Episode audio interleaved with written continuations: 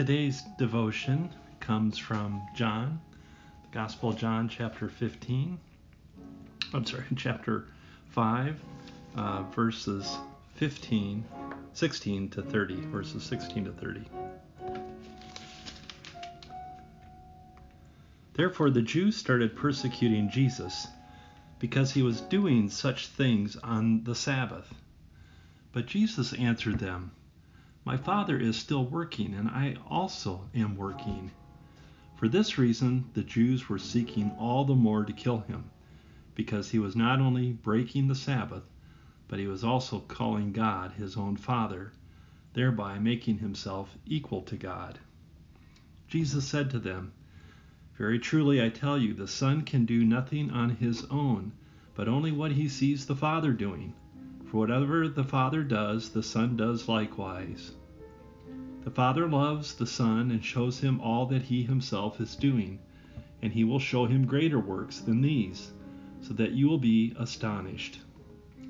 Indeed, just as the Father raises the dead and gives them life, so also the Son gives life to whomever he wishes. The Father judges no one, but has given all judgment to the Son so that all may honor the Son, just as they honor the Father. Anyone who does not honor the Son does not honor the Father who sent him. Very truly I tell you, anyone who hears my word and believes him who sent me has eternal life, and does not come under judgment, but has passed from death to life.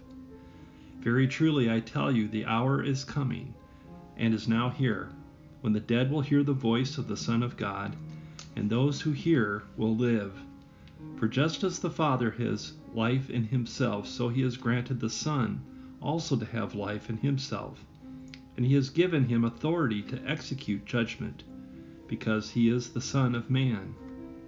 Do not be astonished at this, for the hour is coming when all who are in their graves will hear his voice, and will come out, those who have done good to the resurrection of life, and those who have done evil to the resurrection of condemnation. Here Jesus begins to defend himself against the charge that he was doing things, in particular, working on the Sabbath. Jesus was in agreement with his detractors.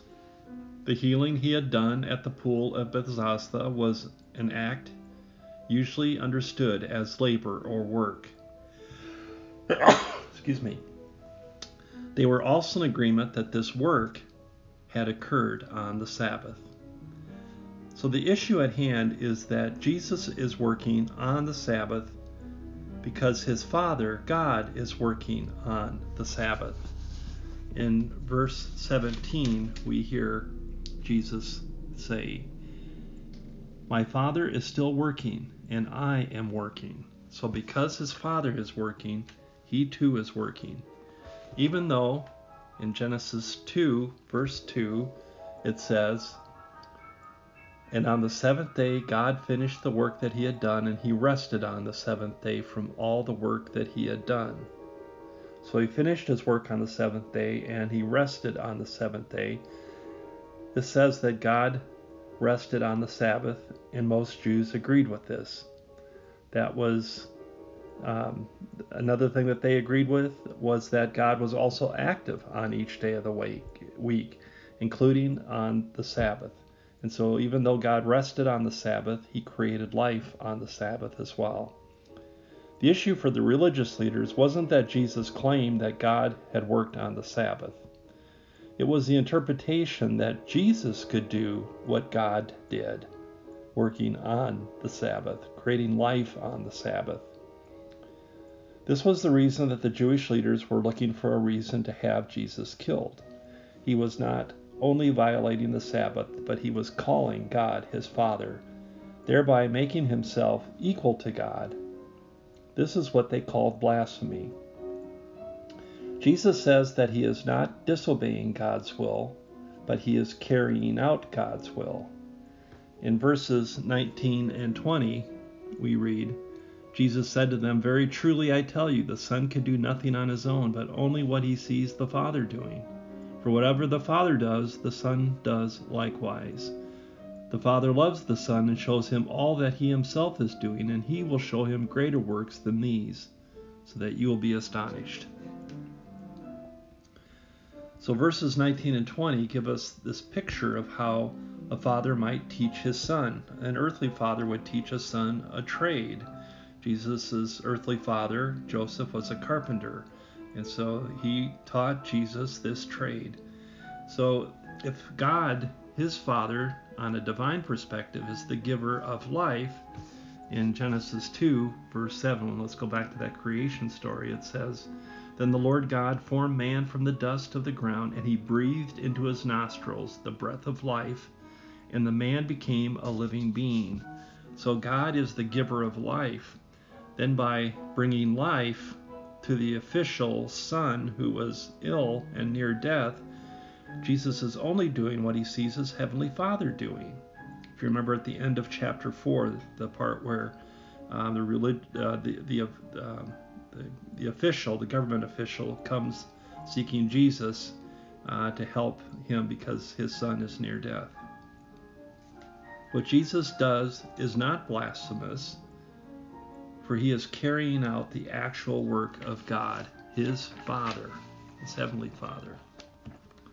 In the same way, Jesus says that when he carries out judgment, and we hear about that in verses 22 and ver- verses 22 and 23. The Father judges no one, but has given all judgment to the Son, so that all may honor the Son just as they honor the Father.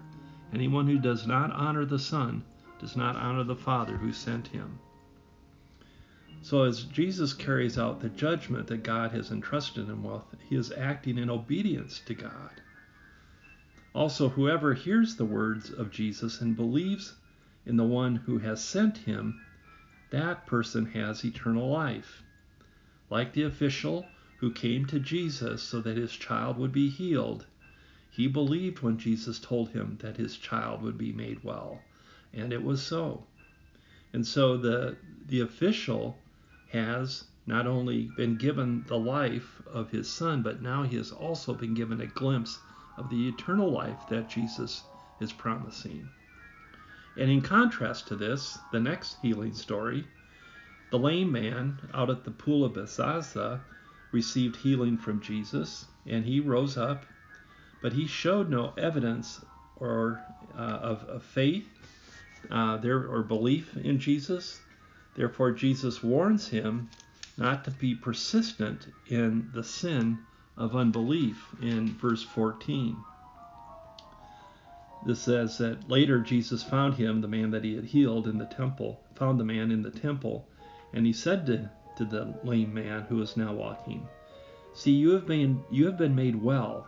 Do not sin any more, so that nothing worse happens to you.